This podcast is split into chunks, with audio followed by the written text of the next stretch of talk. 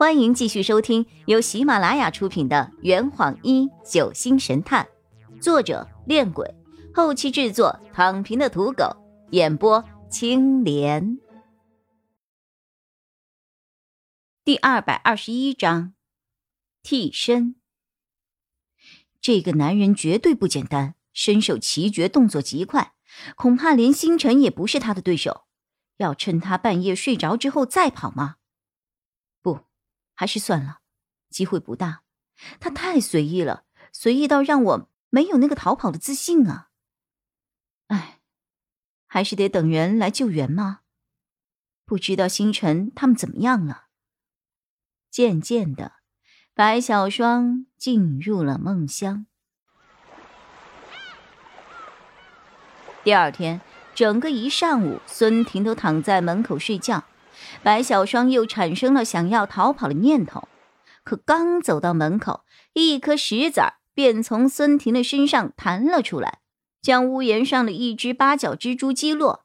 然后白小霜又老老实实的躺回了原来的地方。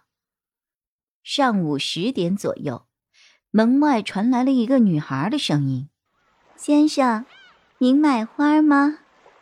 白小霜坐了起来。靠在木箱上，静静的看着门口的卖花女孩。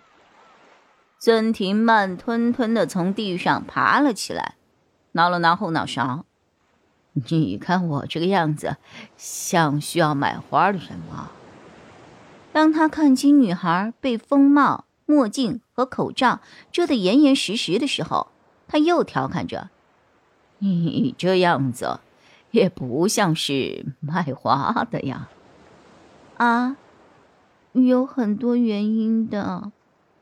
孙婷见他可怜，便随手掏了十块钱给他，买了一朵玫瑰花。谢谢先生。卖花女孩朝孙婷点了点头，然后离开了。孙婷将玫瑰花丢进了白小霜的风衣口袋里，赠人玫瑰，手留余香。白小霜又瞪了他一眼。你就不怕我大声呼救吗？呵呵呵，那样只会多一个被关起来的人而已。哈哈哈哈哈！哼。约摸过了十分钟，卖花女孩又匆匆的跑了回来。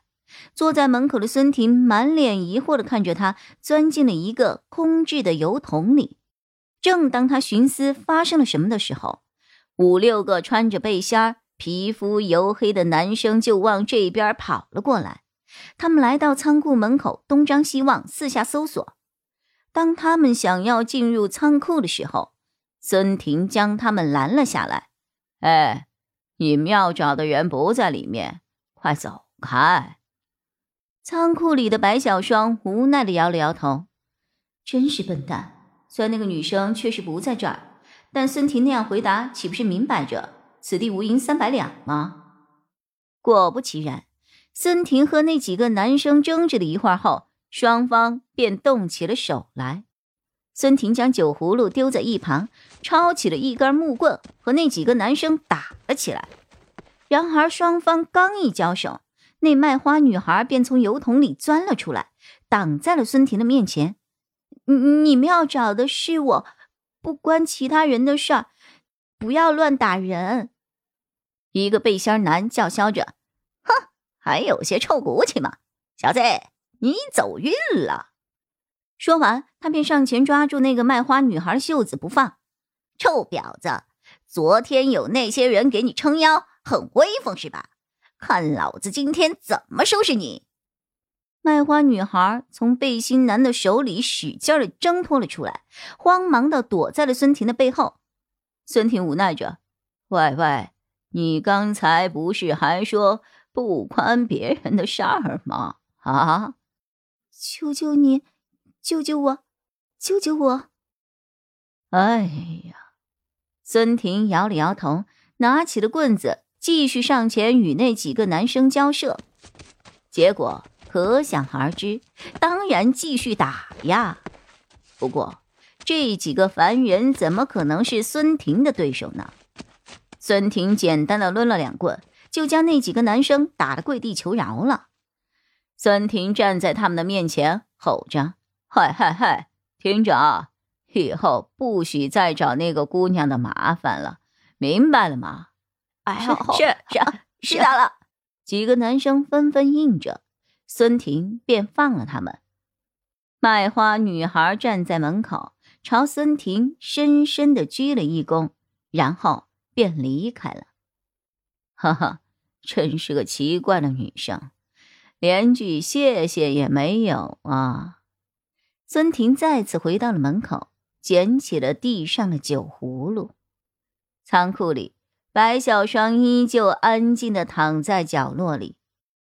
卖花女孩离开仓库后，一路小跑，来到了海螺街尽头的一家名为“花开物语”的花店。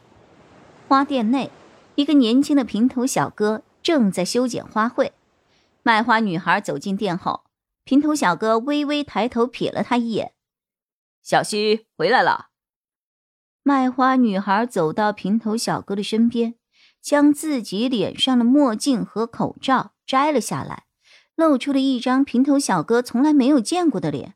“嘿，你你是谁啊？为什么穿着小溪的衣服呀？”“白小霜。”“哦哦，原来是白小霜。”平头小哥愣了一下，呃，白小霜是谁啊？白小霜望了望四周，确定店内没有其他人后，低声说了一句：“盖尔迪斯。”平头小哥惊讶的看着白小双，半分钟的打量之后，他走到了门口，挂上了休息的牌子。平头小哥将白小双请到了内室，一脸的正经：“你是谁？到这里来做什么的？”白小双从口袋里掏出了一张纸条，递给了平头小哥，上面写着：“海螺街花开物语，花店老板小明，暗号盖尔迪斯。”看完这张字条后，小明问着：“小西呢？他在哪儿？”他代替我被关在了仓库里，孙婷应该不会对他下毒手。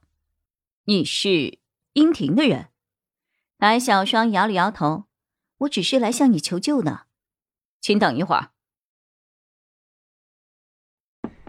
这坛已经喝完了，你猜出凶手是谁了吗？啊，老板，拿酒来。呃呃，更多精彩，请关注青莲嘚不嘚。